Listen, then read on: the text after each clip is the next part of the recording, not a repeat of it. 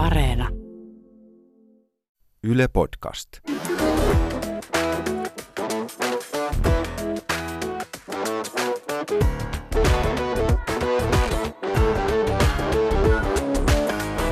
I think the people in this country have had enough of experts Kuuntelen huomattavasti mieluummin ulkoasiaministeriön diplomaattia kuin jotain päivystävää dosenttia.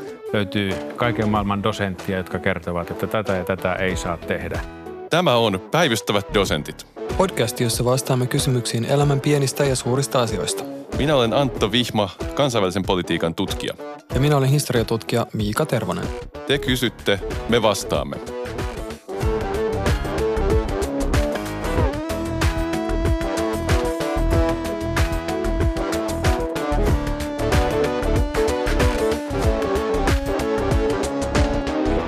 Jos dosentit olisivat supersankareita, mitä he söisivät?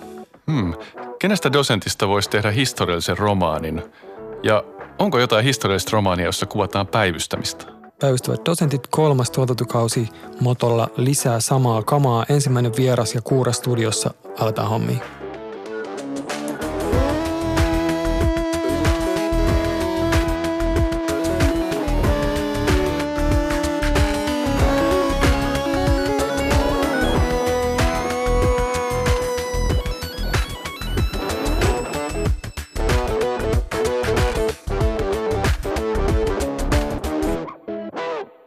Seuraavaksi meillä on ilo ja kunnia esitellä dosenttien erikoisvieras, esseisti Silvia Hosseini. Tervetuloa studioon. Kiitos.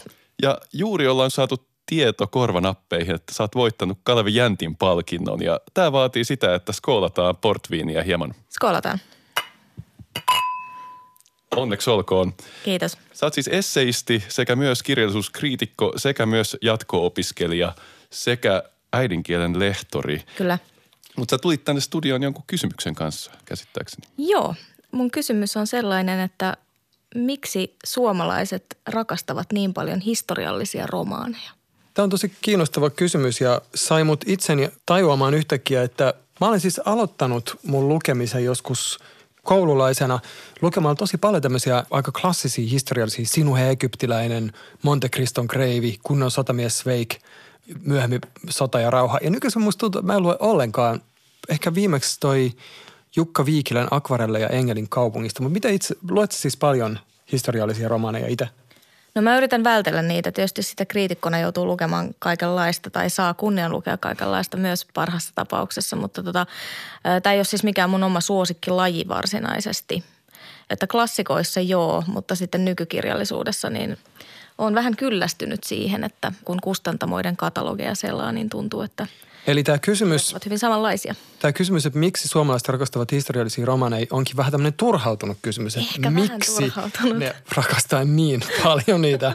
Okei. nyt Mikä tää- niitä tää käänsi vaivaa? vähän, Joo, tämä kääntyi vähän eri, eri, eri tavalla nyt. Jaiks. Tota, mä tein vähän tämmöistä taustatutkimusta tässä näin, eli kävin internetissä katsomassa, että onko meillä oikeasti Kalle Päätalon jälkeen, niin onko historiallisessa romaanilla vielä vahva asema meikäläisillä myyntilistoilla. Ja kyllä tämä, kutsutaanko tämä sitten taustatutkimukseksi, niin vahvisti sen, että totta maar viime vuoden top 10 listalla oli monta ja viimeisen 20 vuoden aika ylivoimaisesti myydyin romaani oli Sofi Oksasen käsiala, joka oli myös historiallinen ja Joo, menee sitä varmasti siis muuallakin, mutta et kyllä Mm. tämä on kiinnittänyt mun huomion.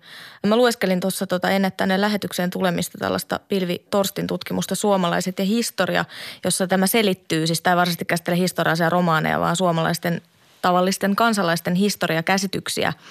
Ja tässä nousee siis esiin se, että suomalaiset ovat verrattuna moniin muihin kansoihin erityisen kiinnostuneita historiasta ja harrastavat paljon historiaa eri muodoissa, siis käymällä museoissa ja kohteissa ja lukemalla kirjallisuutta, myös fiktiota. Ja tota, mietin, että onko tämä yksi syy siis, että se ikään kuin kuuluu vaan tähän pakettiin.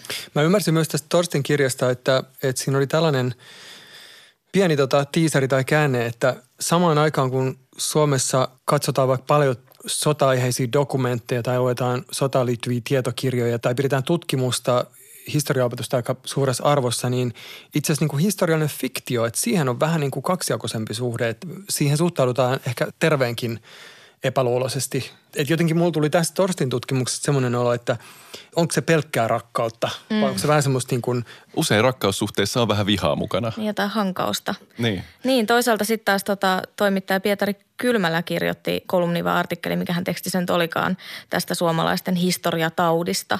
Ja kommentoi siinä, että nykyisessä mediakulttuurissa historiallisen romaanin suosiota lisää se, että ennemmin kuin historioitsijoita – niin pyydetään kirjailijoita puhumaan esimerkiksi erilaisiin hmm. julkisiin tilaisuuksiin, koska Kylmällä selittää sitä näin, että, että historioitsijat ovat ikävän varovaisia lausunnoissaan, että sitten kirjailijat jotenkin rohkeammin käsittelevät Joo, ja tämähän on niin kuin, kysymyksiä ainakin itselleni tämmöisenä, ainakin haluaisin näitä nykyaikaisena historian tutkijana, jotka ei ajattelekaan, että meidän pitäisi jotenkin monopolisoida se kenttä ja olla semmoisia niin totuuden portinvartijoita, vaan että puhutaan usein tämmöistä niin historiakulttuurista, historian politiikasta myös.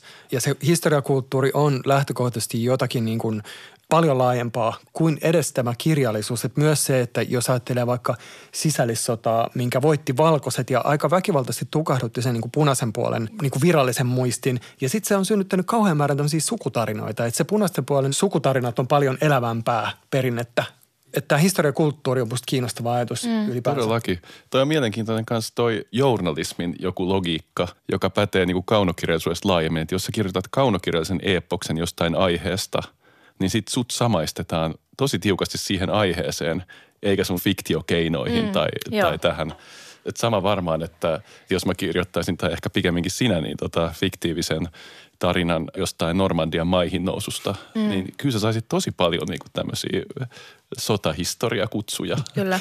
Mä luulen, että se liittyy osittain siihen, että suomalainen historiallinen fiktio on aika konventionaalista. Siis että konventionaalisuudella tarkoitan siis sitä, että se on tyyliltään realistista ja keskittyy kertomaan joidenkin henkilöiden elämäntarinaa, mikä on ehkä se, missä mulle tulee sitten se tympeys, kun sitä aina kaipaa vähän jotain, mm. jotain uuden, uudenlaisia ratkaisuja tai vähän raikkaampia Ja sen kautta aina näitä suuria tarinoita. Just näin, joo, mitkä niin. on itsessään aika, aika kyseenalaisia. Mm helposti. Mut toki meillä on myös historiallisessa romaanissa ja historian kirjoituksessa tämä Tampereen sosiologisen koulukunnan perinne, että mennään sinne arkeen, eikö vaan sukutarinoihin tai tämmöiseen. Että, eikö se ole vähän sillä, että Suomen historian kirjoitus ei ole pelkkää kruunupäitten kolinaa, vaan että meillä on aika vahva tämä arkinen – Kyllä. Joo, joo tässä, tästä on puhuttu tästä talonpoikaismyytistä mm. Suomen historiassa, että tässä on Pirjo Markkola kirjoittanut, miten se vertautuu vaikka Norjaan, joka on vähän samantyyppinen maa, että suht myöhään itsenäistynyt. Sitten ei ole sitä semmoista kuninkaallista historiaa, niin kuin ainakaan silleen modernissa historiassa, mihin voisi suoraan verota. Sitten on niin kuin yritetty etsiä semmoista niin kuin suomalaista toimijuutta historiasta ja sitten sankarialustalle on nostettu tämmöinen talonpoika, tämmöinen rehti kansanmies. Ja sitten löytyy ihan valtaisa määrä tätä, tätä niin kuin 1900-luvun alun varsinkin tätä talonpoikaisrealismia. Joo. Et se, se on totta, että se on varmasti aika, aika hallitseva. Ei ole kuninkaallista historiaa, on tämmöistä niin tango-kuninkaallista historiaa. Ei. Okei, okay, ei ole kauhean hyvä. tota, ei se mitään. Saanko mä viedä tätä vielä tämmöiseen y- y- yksi askel taaksepäin, niin kuin on tapana sanoa, että mikä teidän näkemys on erityisesti sun Silvia siitä, että vaativan kirjallisuuden, niin sanotun taideproosan tai mikä olisi suomeksi tämä literary fiction – niin sen arvostuksesta käydään erilaisia kamppailuja. Just tulee mieleen tämä, mitä Booker-palkinnon ympärillä on nyt brittimediassa mm. puhuttu. Mä esitän semmoisen ikävän väitteen, toivottavasti tämä provosoi ja saa veren kiertämään kaikilla, että se on nykyään vähän tabu sanoa, että tämmöinen viihteellinen, realistinen, tarinallinen fiktio olisi jotenkin vähempi arvoista kuin vaativa, kokeileva fiktio, mikä vähän niin kuin – ehkä haastaa lukijaa, mutta voi sitten myös palkita enemmän. Joo, siis kyllä se varmaan näin on. Se liittyy ehkä osittain siihen, että – kokemuksen mukaan kirjallisuuskriitikot on aika varovaisia ja jotenkin aika vähän tyytyväisiä. Että jos joku kirjoittaa niin kuin hy- perushyvän romaanin, joka kertoo jonkun ihmisen elämästä, niin kuin näin, niin sitten se, niin kuin, että tämä on tosi hyvä, kun tämä kertoo koskettavasti tämän ihmisen elämästä. Ja sitten itsestä kuitenkin aina kaipaa vähän jotain vääntöä tai jotain sellaista niin kuin uudenlaista kulmaa, kulmaa yllättävyyttä. Ja totta kai onhan meillä siis myös sellaisia kirjailijoita Suomessa, jotka kirjoittaa uudella ja raikkaalla tavalla ja, ja tekee kokeellisia ratkaisuja.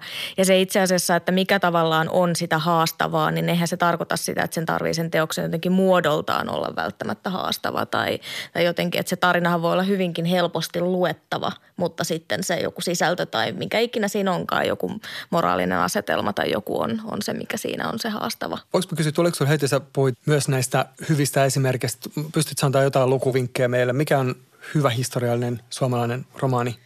Siis no yksi, mikä nyt oli ihan kiinnostava, siis ei se ehkä mun, mun sellaisten niin lempikirjojen joukkoon mennyt, mutta ainakin niin kuin omanlaisensa teos oli tämä Sankariaika, siis Juha Seppälän Joo. teos. Niin siinä oli jotenkin semmoista vähän uudenlaista tapaa käsitellä. Vähän semmoista, mä niin kuin kutsuin sitä itse jossain kriitiksi, vähän niin kuin semmoinen essee-romaanityyppinen ehkä. Että siinä se muoto on niin kuin tosi rikottu. Mutta ehkä sen ei nyt ihan sellaistakaan tarttisi olla välttämättä. Mutta maailmalta tulee sitten mieleen esimerkiksi tota George Saunders, jonka tämä Lincoln Bardossa romaani on siis aivan omanlaisensa historiallinen romaani, jossa käytetään vielä autenttisia historiallisia lähteitä, mutta se on siis perustuu pelkkiin sitaatteihin. Se on aika huikea. Ja sitten Briteistä esimerkiksi David Mitchell, joka on kirjoittanut niin kuin tästä Thatcherin ajan Englannista esimerkiksi niin 80-luvusta lähihistoriasta, niin, niin hänellä on myös tosi omaperäinen tyyli Mitchell ei ole tuttu ollenkaan. Toi Saunders on, on lukulistalla. Siis novellien mestari pärjää hyvin myös pidemmässä. Joo, kyllä, kyllä. Mutta jos mennään tähän sun kysymykseen, miksi suomalaiset rakastavat niin raivostuttavan paljon näitä historia-aiheisia. Ja se, tässä mainittiin myös historiatauti, mikä kuulostaa aika moraalisesti latautuneelta aika vahvalta. Mutta joo, että jos miettii näitä eri niin kuin funktioita, että tietysti tulee mieleen, että historia on tämmöinen pakopaikka. Me puhuttiin vähän sitten uutisista ja miten uutisia voidaan lukea myös viihteenä.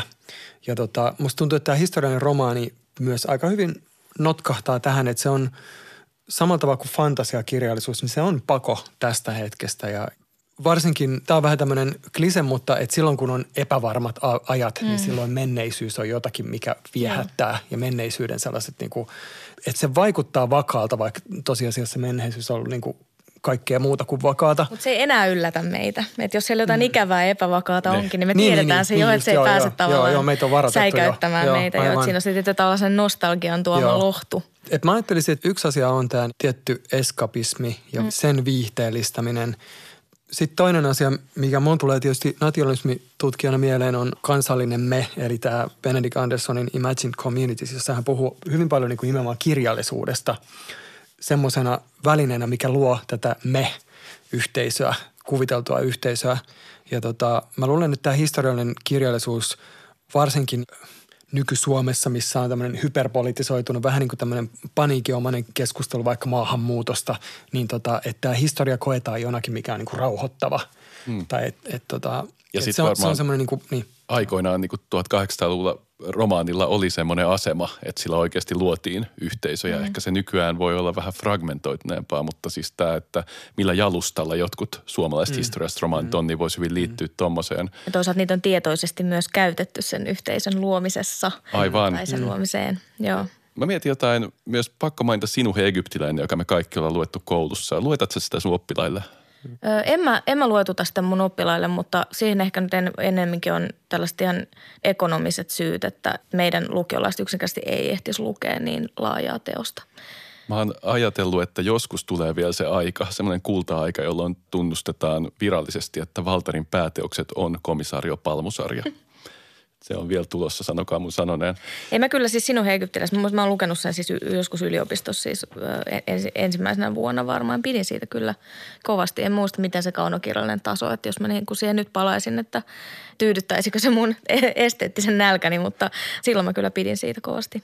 Mä lähdin vielä etsimään tuolta internetin väyliltä tietoa suomalaisten suhteesta historiallisiin romaaneihin ja mä ajattelin siterata Kalevan keskustelupalstalta löytämääni viestiä, jonka on kirjoittanut nimimerkki Limingan mies. Se menee näin. Kalle Päätalo on Suomen eniten luettu kirjailija. Ei edes samana päivänä kannata mainita Aleksis Kiveä eikä edes Väinö Linnaa. 17 000 sivua, 4 miljoonaa myytyä kirjaa. Kaikkien aikojen suurin henkilöveron maksaja Tampereella yli 10 vuotta. Ja teokset ovat dokumenttia eikä mitään satuepoksia. Kannattaa odottaa päivä siis tämän jälkeen ennen kuin puhutaan Väinö Linnasta. Yti, ytimekkäästi ilmastu. Joo. Yes. Okei, okay, jos palataan vielä tähän kysymykseen, eli mitä me nyt vastataan? Onko sinulla Silvia jotain ajatuksia tästä? Mulla on kaksi ajatusta. Y- Yksi ajatus on siis se, että mikä tuli itse asiassa tästä Torstin tutkimuksesta taas muistui mieleen, on siis se, että sotien jälkeen oli niin pitkä aika, kun ei saanut puhua tietyistä asioista, jotka sotaan, sotiin liittyivät. Ja tämän suomalaisten historiakirjan perusteella se on ollut monille kansalaisille, ihmisille ahdistavaa, että ei ole päässyt puimaan niitä asioita, niin, niin mä jotenkin tulkitsen tämän historiallisen romaanin suosion myös niin, että kun ne padot ovat nyt auenneet, niin nyt sen parissa sitten viihdytään tosi pitkään ja, ja vähän, että sen kanssa halutaan mässäilläkin. Ja toinen näkökulma on sitten taas se, että sen historiallisen romaanin kautta usein pyritään jollain tavalla selittämään nykyaikaa, mikä ei välttämättä ole aina kauhean onnistunutta, mutta että just Pietari Kylmä esimerkiksi kritisoi sitä, että Jari Tervon matriarkkateos pyrkii ikään kuin selittämään tätä nykyistä rasismia Suomessa ja, ja näin, vaikka tavallaan käsittelee ihan erilaista asiaa. Ja se tavallaan tuo se tämä halu selittää nykyilmiöitä, myös semmoista tiettyä tendenssimäisyyttä niin kuin moniin historiallisiin romaaneihin. Esimerkiksi Minna Rytisalon Rouva C, joka kertoo Minna Kantista. Ja hieno romaani siis kauniisti kirjoitettu ja taitavasti rakennettu, mutta siihen on esimerkiksi rakennettu tällainen yksityiskohta, että Uno Sygneus on siis tällainen kähmivä setämies, joka sitten Just. kourii tätä nuorta Minnaa. Ja musta on vähän kyseenalainen ratkaisu, että hän on kuitenkin niin kuin olemassa ollut historiallinen mm. henkilö, että tehdä hänestä tällainen Me Too-ajan ukkeli. Niin, mutta että, että ikään kuin halutaan prosessoida näitä asioita sitten Joo. vähän eri... Heijastaa kuin, sinne niin. näitä nykyajan tapahtumia. Mä olisin halunnut vielä puhua vähän suomalaista myös tämmöistä sotafiksaatiosta ja siitä, että, että vaikka näin näy siellä top 10 listoilla, mutta tämä on, niinku, gen, on valtaisa genre ja katsokaa isänpäivinä, mitä niissä kirjakasvoissa on. Siellä on Hitleri, sotaa, hakaristeja, kannasta ja tota, meillä on vielä päästy tähän, mutta mä, mä luulen, että ehkä tämä jää tällaiseksi, että myös jos tätä kuuntelee nyt joku historiapolitiikan, historiakulttuurin tutkija, niin laittakaa sinne meidän sivuille lyhytytimekäs vastaus, miksi meitä vaivaa historiatauti. Historian tauti, vanha Nietzschen käsite muistaakseni, on Joo, tuotu on. uudelleen Joo. peliin. Kuuntelen huomattavasti mieluummin päivystävää dosenttia No niin Silvia, sulla oli ilmeisesti meille vielä toinen kysymys. Joo, mä oon miettinyt tällaista, että miksi supersankarit eivät ikinä syö, vaikka sillä määrällä, mitä he liikkuvat, niin he tarvitsisivat paljon proteiineja ja ennen kaikkea kaloreita. Joo, on kyllä tosi vaikea kuvitella semmoista supersankarielokuvaa, missä syödään koko ajan. Että oltaisiin suurimman osa aikaa ruokapöydästä jossain ravintolassa. Tai sitten toisaalta käytäisiin vessassa. Mm. Muutenkin kuin vaihtamassa päälle joku trikoasu. Mm. Että... Musta olisi kiinnostava konsepti kyllä tämmöinen uuden sukupolven supersankarielokuva, mikä keskittyisi tämmöiseen uusintavaan työhön. Et siinä olisi erilaisia tämmöisiä syömiseen ja lepäämiseen liittyviä kohtia. Joo. Ruumiillisia prosesseja. Joo. Niin, siis tässä tulee tietty ekana mieleen, että syöminen ja vessassa käyminen viittaa ruumiin toimintoihin ja ruumiin aukkoihin, niin. eli groteskiin. Mm. Mutta minkä takia tämä ei ole sitten sankaruudessa niin paljon esillä? Paitsi Jeesus söi.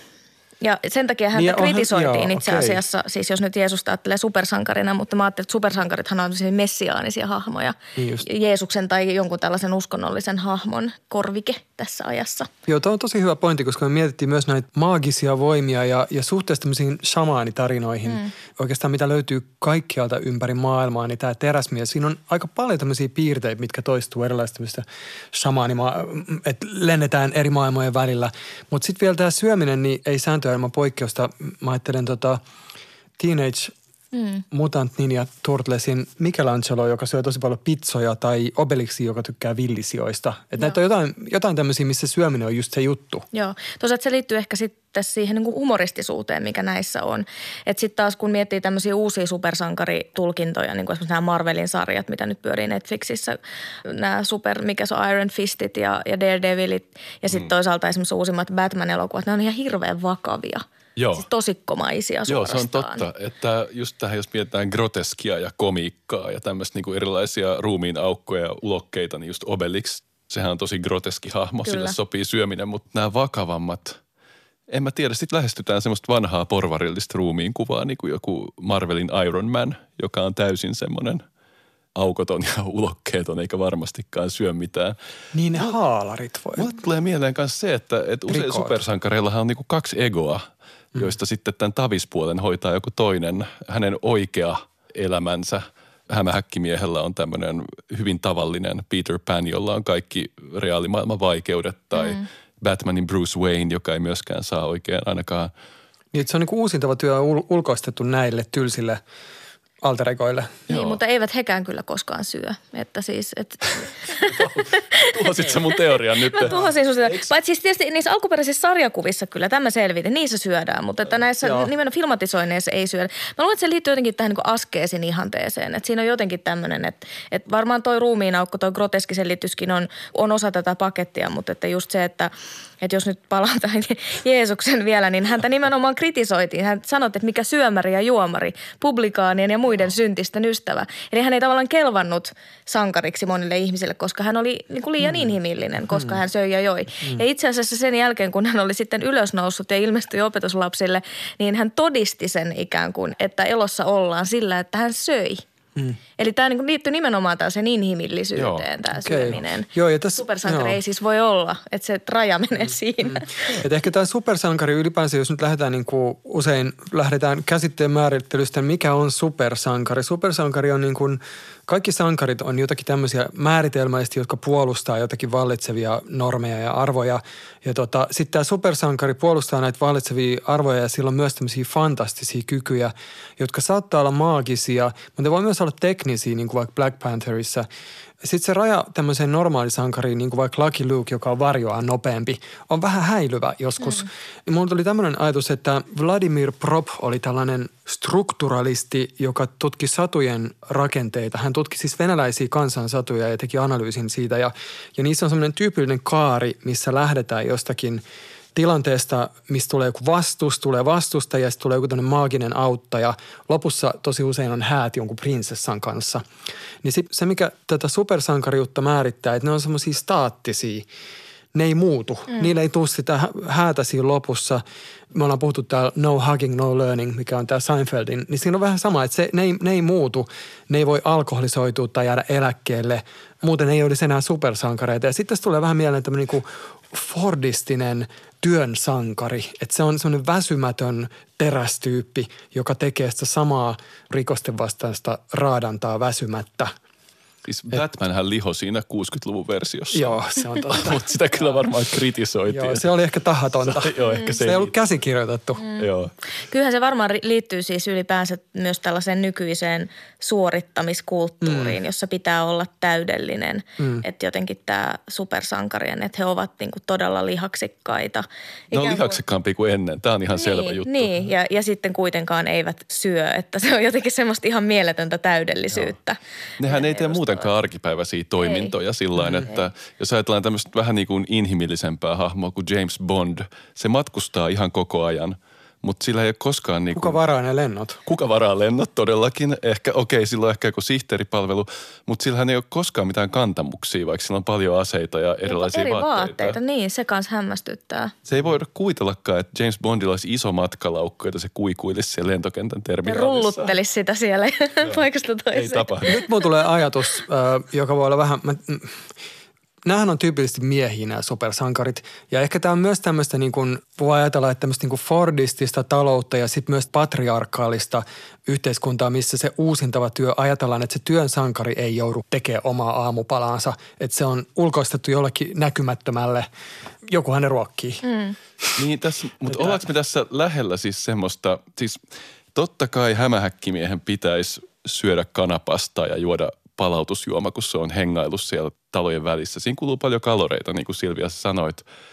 Mutta ollaanko me lähellä siinä, että me kritisoidaan nyt Marvel-elokuvia siitä, että ne ei ole realistisia. Että jos oikeasti jotakuta purisi radioaktiivinen hämähäkki ja saisi valtavat supervoimat, niin sitten hän, että totta kai siis sehän on fantasiaa. On, mutta toisaalta mä mietin näissä esimerkiksi uusimmissa Marvel-sarjoissa, että kun niissä niin paljon käytetään aikaa sen päähenkilön semmoisen niin henkilökohtaisen mökötyksen mm, seuraamiseen, mm, niin eikö siitä niin kuin osan voisi käyttää vaikka siihen, että Joo. se menisi, menisi esimerkiksi syömään, mä ehdotan härkispastaa kasvissyöjänä, mutta että Joo, jonkun, joo. jonkun herkun vaikka. Voiko se olla yhteydessä toisiinsa, että nämä on tosiaan niin kuin sä sanot, että Batmankin on koko ajan niin kuin reflektoi sille vähän synkkää sävyä. Ja, ja sitten tämä korostuu tämä niinku trauma, joka on tehnyt niistä supersankareita. Se korostuu tosi paljon näissä, näissä nykyisissä, niinku miss, tämmöinen ylipsykologisoiva, semmoinen huumoriton Ja en, nyky, salli, minulle, en salli Joo. itselleni onnea, koska Joo. minun täytyy pelastaa maailma. Joo. Joo, mutta, joo, mutta et samaan aikaan se on totta, että, että Tähän tarvitaan ole lohturuokaa. Niin, mä oon samaa mieltä. Siis Hyvä. lohturuoka Niin. niin. Tai niin välipala. Edes välipala, kun proteiini. proteiinipatukka. Synkä, synkästi pureskeltu tuota, proteiinipatukka. Tota- Tätä, tätä me toivotaan seuraavilta supersankarielokuvilta. Eli me siirrytään suoraan niin kuin normatiiviseen vastaukseen, että niiden pitäisi syödä Joo, enemmän. me mennään siihen, että... Se ei ole, että tämä ei voi jatkuu näin. Päivystävät dosentit, päivystävät dosentit, Vihma ja Tervonen. Kannattaako opetella jotain uutta vai kehittyä edelleen jossain vanhassa? Miten me lähdetään kerimään auki? Mulla tulee mieleen tästä Lapilahden lintujen esittämä kysymys. Kannattaako elää täysillä nuorena ja kärsiä vanhana vai kärsii heti kättelys kaikki pois ja elää mukava vanhuus? Jotenkin tämän, tämän kysymyksen sanamuoto toi mulle mieleen tämän hieman, hieman absurdin kysymyksen, jossa on myös ehkä tämmöinen vastakkainasettelu, joka ei oikeastaan ehkä kuitenkaan ole vastakkainasettelu. Tuntuu, että tämä on niin kysymys generalisteista ja spesialisteista. Joo, näin mäkin sen ajattelen, että siitä tulee ainakin sen tyyppinen kysymys, jos me ajatellaan, että tuossa Lapinlahden lintujen biisissäkin sulla on kuitenkin rajattu aika käsissä niin kuin meillä kaikilla. Että tässähän on ehkä taustalla tämmöinen ihmisen osa, eli kuolevaisuus. Joudutaan tekemään valintoja. Lähdetäänkö me hakemaan mahdollisimman tiukkaa osaamista jossain, mitä me jo vähän osataan, vai lähdetäänkö me generalistin lavealle tielle ja yritetään kehittyä monipuolisiksi ihmisiksi. Mulle tulee heti semmoinen banaali ajatus, että semmoinen tosi hyvä asia tuossa uuden opettelussahan on se, että joutuu sietään sitä, että on huono. Siis se vieläkin, tai siis totta kai kirpasee aina ihmistä ja se, se alku on hankalaa missä tahansa kielessä, painissa, mitä ikinä sä teetkään, pingiksessä. Mutta ehkä se tekee hyvää myös, että sä huomaat olevasi jossain huono. Milloin sä oot viimeksi yrittänyt opetella jonkun uuden asian? Onko sulla jotain tämmöistä selkeät kokemusta, että sä olisit opetellut jotain uutta asiaa ja räpeltänyt sen kanssa ja turhautunut? Tätä podcastia ei lasketa, vaan Ei. okei. Okay. Joo, siis kyllä mulle tämmöiset kokemukset on tosi tuttuja. Tämä on vähän tämmöinen välimuoto ehkä, mm. mutta mä otin tennismailan käteen tosi pitkästä aikaa 20 vuoden tauon jälkeen. Ja tähän liittyy vielä se, että ehkä mielikuvina oli semmoisia nuoruuden huippuhetkiä, kun sai jonkun ykkössyötö lävähtämään siihen keskiviivaan. Ja eihän se enää semmoista ollut todellakaan, että, että semmoinen- Mutta toihan ei ollut uusi asia. ei ollut, Joo. ei ollut. Mutta tässä on kuitenkin se, että, että kuitenkin se 20 vuotta teki siitä huonouden kokemuksesta mm. niin kuin tosi kouriin tuntuvan, että, että koin varmaan samoja tunnetiloja kuin ihminen, joka menee pelaamaan niin kuin lähes ekaa kertaa, että koin kovaa riittämättömyyttä. Tämä tapahtui siis kesällä. Mikä sulla olisi tämmöinen? No varmaan se liittyy tuohon ruotsin kielen opiskeluun, mutta sekin on vähän silleen, että onko se nyt oikeastaan uusi asia. Että mm. se on ollut tosi pitkä projekti, mulla mä oon yrittänyt parantaa sitä, mutta se on vähän tuskallista. Mutta tota, mä pystyn eläytyä tuohon sun pointtiin, että uuden op- opettelu oikeastaan vaatii sen kyvyn sietää sitä epäonnistumista. Se on musta hyvä pointti. Mutta jos mä ajattelen tätä kysymystä, mä otan pari askelta taaksepäin – kannattaako opetella jotain uutta vai kehittyä edelleen jossain vanhassa, niin tämä kannattaako kysymys tietysti herättää vastakysymyksiä, kannattaako mistä näkökulmasta, ajatellaanko me työelämää tai ajatellaanko me onnellista elämää tai ajatellaanko me ylipäänsä niin kuin ihmisenä olemista tai mi- mistä näkökulmasta kannattaako. Että varmaan niin kuin, jos ajattelee jotakin CVn rakentamista, niin se on erilainen se vastaus mahdollisesti kuin jos ajattelee vaikka Hyvää mieltä. Hyvää mieltä, joo. Mutta joka tapauksessa tähän on rakennettu sisään tämä ehkä, mitä mä väittäisin, on meidän yhteiskunnan semmoinen vaiettu semmoinen virta, joka vie meitä, meitä eteenpäin. Tämä itsestäänselvä oletus, että kaikkien pitää koko ajan opetella jotain. Että itsemme kaltaisille ihmisille ainakin, että se on niin sisäistetty, että me ei edes niin kuin ajatella, että olisi vaihtoehto. Että se on nimenomaan vaan kysymys siitä, että opetellaanko me yhtä asiaa intensiivisesti vai yritätkö me opetella vähän kaikkea. Joo, mä tavallaan ymmärrän, mistä sä tuut. Sä lähestyttää sillä, että sä halusit vähän lempeämpää otetta tähän taakkaan, mikä ihmisellä on kehittää itseään. No joo, että et jotenkin ehkä mä vaan ajattelen, että et minkälaisia oletuksia tämän kysymyksen ja sen muotoilun taustalla on. Tämä niin kuin jatkuva uudistumisen ja oppimisen maksimi, joka jotenkin sitä voi ehkä voi ajatella, että se on joku tämmöinen uusliberaali asia, mutta se on tietysti myös paljon vanhempi. Se liittyy johonkin, Max Weber on, on kirjoittanut tästä protestanttista etiikasta vaikka, että, että minkälaiset kulttuuriset asiat on ollut siinä uudistuvan talouden taustalla ja sitten voi tietenkin ajatella niin kuin varhaisempia tämmöisiä niin kuin kasvatusoppeja. Ja... Niin, mennään vielä varhaisempiin. Niin. Et jo niin kuin 1300-luvultahan lähti tämä niin sanottu renesanssihumanismi, josta Matti Klinge esimerkiksi pitää paljon melua. Sehän pitää sisällään renesanssin eli paluun antiikin ihanteisiin, niin kirjallisuuden, filosofian ja retoriikan elvyttäminen – ja sitten humanismin, eli tämmöisen inhimillisen mahdollisuuden korostamisen, joka siinä kontekstissa painotti sitä, että kyse ei ole vain aatelisesta suvusta, vaan sun pitää kehittää itseäsi humanistisin ihantein. Että se ei riitä, että sä oot ruhtinas ja sillä selvä. Niin tässähän on tosi vahvana, kun sitten mennään sinne vähän myöhempään 1500-lukuun ja tämmöisiin hoveihin. On tosi vahvana tämä monipuolisen ihmisen ihanne – että hovimiehellä ja käsittääkseni myös naisella oli aika isoja vaatimuksia kielitaidon ja seuraelämän ja fyysistenkin suoritteiden suhteen.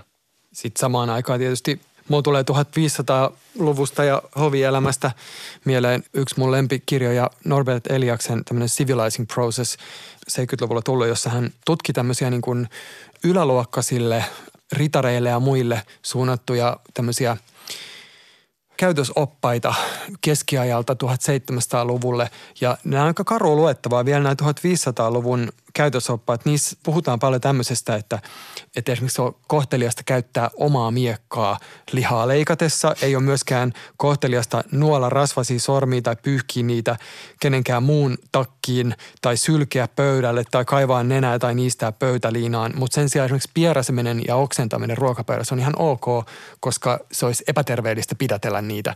Et, et, et, et, vaan silleen, että et joo, että tämä renesanssi ja tämä niinku moni osaaja, mutta samaan aikaan ehkä niinku kuin, jos ajattelee nyt tätä uusien asioiden opettelua, niin tota, ollaan pikkasen kaukana Joonas, Joonas meidän kysymyksestä. Ää, mä, mä, otan tämän asiakaspalvelu ää, lähtökohdan tähän, mutta siis näissä haveissa on ehkä se kiinnostavaa, että se mitä tämä Norbert Eliaskin seuraa tässä on, on nimenomaan tämmöinen niin kuin generalisti yleissivistävä, sen kulttuurin syntyminen, missä niin kuin vuosisadasta toiseen yhtä, yhä hienostuneemmin ja yhä monipuolisemmin pyritään niin kuin koulimaan tällaista ihanne ihmistä, tämmöistä niin kuin universaalia ihmistä, joka osaa vähän kaikkea, ja tota, tai itse asiassa aika hyvinkin kaikkea. Et sitten niin kuin, tämä on tavallaan se klassisen sivistyksen perimä, ihanne ihminen, joka nykyisin sitten ehkä voi ajatella, että se törmää tämmöiseen hyvin erikoistuneeseen yhteiskuntaan, jossa itse asiassa on aika vahvat paineet, jos ajattelee vaikka nykyisiä urheilijoita tai oikeastaan minkä tahansa alan huippuja. Niitä pitää aloittaa ihan valtavan aikaiseen ja olla täysin järjettömän monomaanisesti vaikka vaan tehdä aita juoksua. Ei mitään muuta koko elämässä. Ja tota, tämä on niinku taas tämä, että, että minkä takia musta meidän pitää palata tähän kysymykseen, että kannattaako opetella jotain uutta vai kehittyä, niin mistä mielestä kannattaako? Joo, tämä on just se jännite nämä jännitekentät.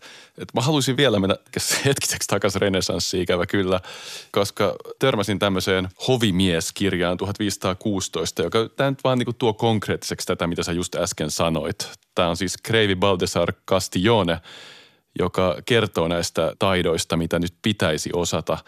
Niin siihen liittyy aseiden käyttö, myös paini. Toisaalta ei saisi olla macho, vaan pitäisi olla humaaninen – vaatimaton, pidättyvä. Ratsastustaitoon tulee olla täydellisesti perehtynyt. Metsästys on tärkeää. On myös sopiva osata uida, juosta, pelata pallopelejä. Pitää osata puhua ja kirjoittaa kaunopuheisesti. Pitää olla tiedollista sivistystä toisin kuin ranskalaisilla, jotka panostavat vain aseiden käyttöön – Lisäksi pitää osata nuotit ja pystyä soittamaan musiikkia. Okei. Okay. Kuulostaa, kuulostaa aika raskalta. Tota, Mutta samaan aikaan, jos nykyisin joutuu esimerkiksi johonkin tehtävään, missä joutuu pläräämään ihmisten CVitä, niin toi tavallaan ihan ei se sinänsä ole kadonnut mihinkään. Että edelleen niin kuin nykyinen CVtä varten elävä ihminen, niin kyllähän sillä on ihan valtava määrä alueita, millä se ainakin pyrkii osoittamaan jonkinlaista kompetenssia. Ja sitten se niinku ongelma on just siinä, että tämä, että meille asetetaan samaan aikaan kaksi aika raas ristiriidas olevaa vaatimusta. Toinen on se, että meidän pitää edelleen olla näitä sekä painivia että tanssivia että viittäkieltä lukevia renesanssi-ihmisiä ja sen lisäksi meidän pitää olla spesialisteja, jotka on niin kuin oman alansa huippuja, jotka tuntee täysin jonkun tietyn kirjallisuuden kentän tai on vaikka aita juoksussa maailman top 10. Joo, siis mä näen myös tämän renesanssiperimän siinä, kun tässä CV puolessa, esimerkiksi tuolla tota LinkedInin puolella, hyvin tärkeää on sanoa, että sä oot utelias ja intohimoinen. Nämä on ne, mitä pitää myös korostaa. Ja tämähän myös viittaa siihen, että yes sir, mä oon koko ajan valmis niin kehittämään itseäni. Ja täältä pesee, että nimeää vaan tämmöisiä renesanssityylisiä vaatimuslistoja, niin kyllä, kyllä minä opettelen ne. Mm. Joo, tästä tuli vielä, mun on pakko sanoa, että mä en muista kuka sosiologi on kirjoittanut tästä, että kapitalismi tuottaa aina sellaiset subjektit, joita se kulloinenkin tuotantomuoto tarvitsee.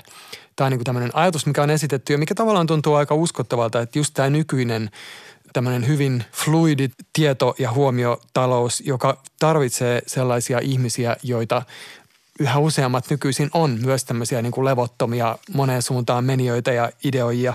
Että tavallaan tässä voi miettiä sitä materiaalista näkökulmaa, että minkälaista työvoimaa nykyinen tuotantotapa vaatii. Tuon perusteella voisi kehittää semmoisen hypoteesin, että tämmöinen eräänlainen renessanssi-ihanne olisi niin kuin taas nousussa, että semmoinen moderni spesialisti, insinööri, joka menee yhteen asiaan pahuksen syvälle, on sitten ehkä jäämässä joillain aloilla vanhanaikaisemmaksi, koska sen ohjelmistot muuttuu mm. ja teknologia kehittyy niin kovaa vauhtia. Mm. Itse asiassa nyt kun mä ajattelen asiaa, niin mä oon ehkä valmis vastaamaan omalta osaltani. Okei, tämä olisi kiva Joo. kuulla. Aika paljon on puhuttu nyt näistä roboteista myös ja siitä on puhuttu nimenomaan tästä näkökulmasta, että katoaako meidän työpaikat ja osa on sitten nähnyt tämän myös positiivisena asiana, että hyvä vaan, että jos työ katoaa, niin me voidaan ruveta tekemään jotain olennaisempaa. Mutta jos ajattelee sitä ensin mainittua työpaikkojen katoamisen uhkaa, niin ehkä kannattaa olla generalisti, koska robotin on vaikeampi korvata sua, jos sä olet semmoinen hyvin joustava ja pystyt toimimaan monilla eri kentillä. Eli kannattaa opetella aika paljon kaikkea uutta. Tämä on hyvä. Eli roboteilta suojaa generalismi. Mä kanssa ajattelen, että akateemisessa maailmassa jossain vaiheessa tutkijan on hyvä pyrkiä kohti generalismia. Mä sanon jotenkin lempeästi, mutta on ehkä parempi, että sä oot jotenkin syvällinen tai sivistynyt generalisti kuin että sä oot aivan tiukka spesialisti, joka pysyy vaan siinä asiassa, mistä teki ansiokkaan mm. väitöskirjansa. Mä kannustaisin myös siihen. Se on, mm. jeesaa myös yhteiskunnalliseen mm. toimintaan osallistumisessa. Mm. Mutta samaan aikaan tietysti, okei, nyt mä rupean jo perumaan mun vastaustani, koska tota, tietenkin se on myös niin, että timantteja löytävät vain ne, jotka kaivavat syvälle. Niin. Että... Haluatko olla työtön timantin kaivaja?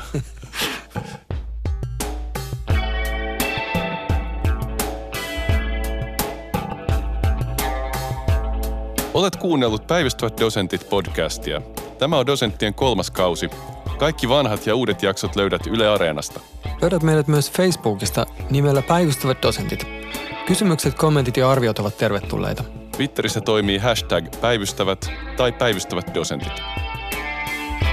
Päivystävien kolmannen kauden on tuottanut Art Lab Productions. Tuottaja Kimmo Koskinen, äänisuunnittelu ja leikkaus Jussi Liukkonen, sisältötuottaja Olli Seuri.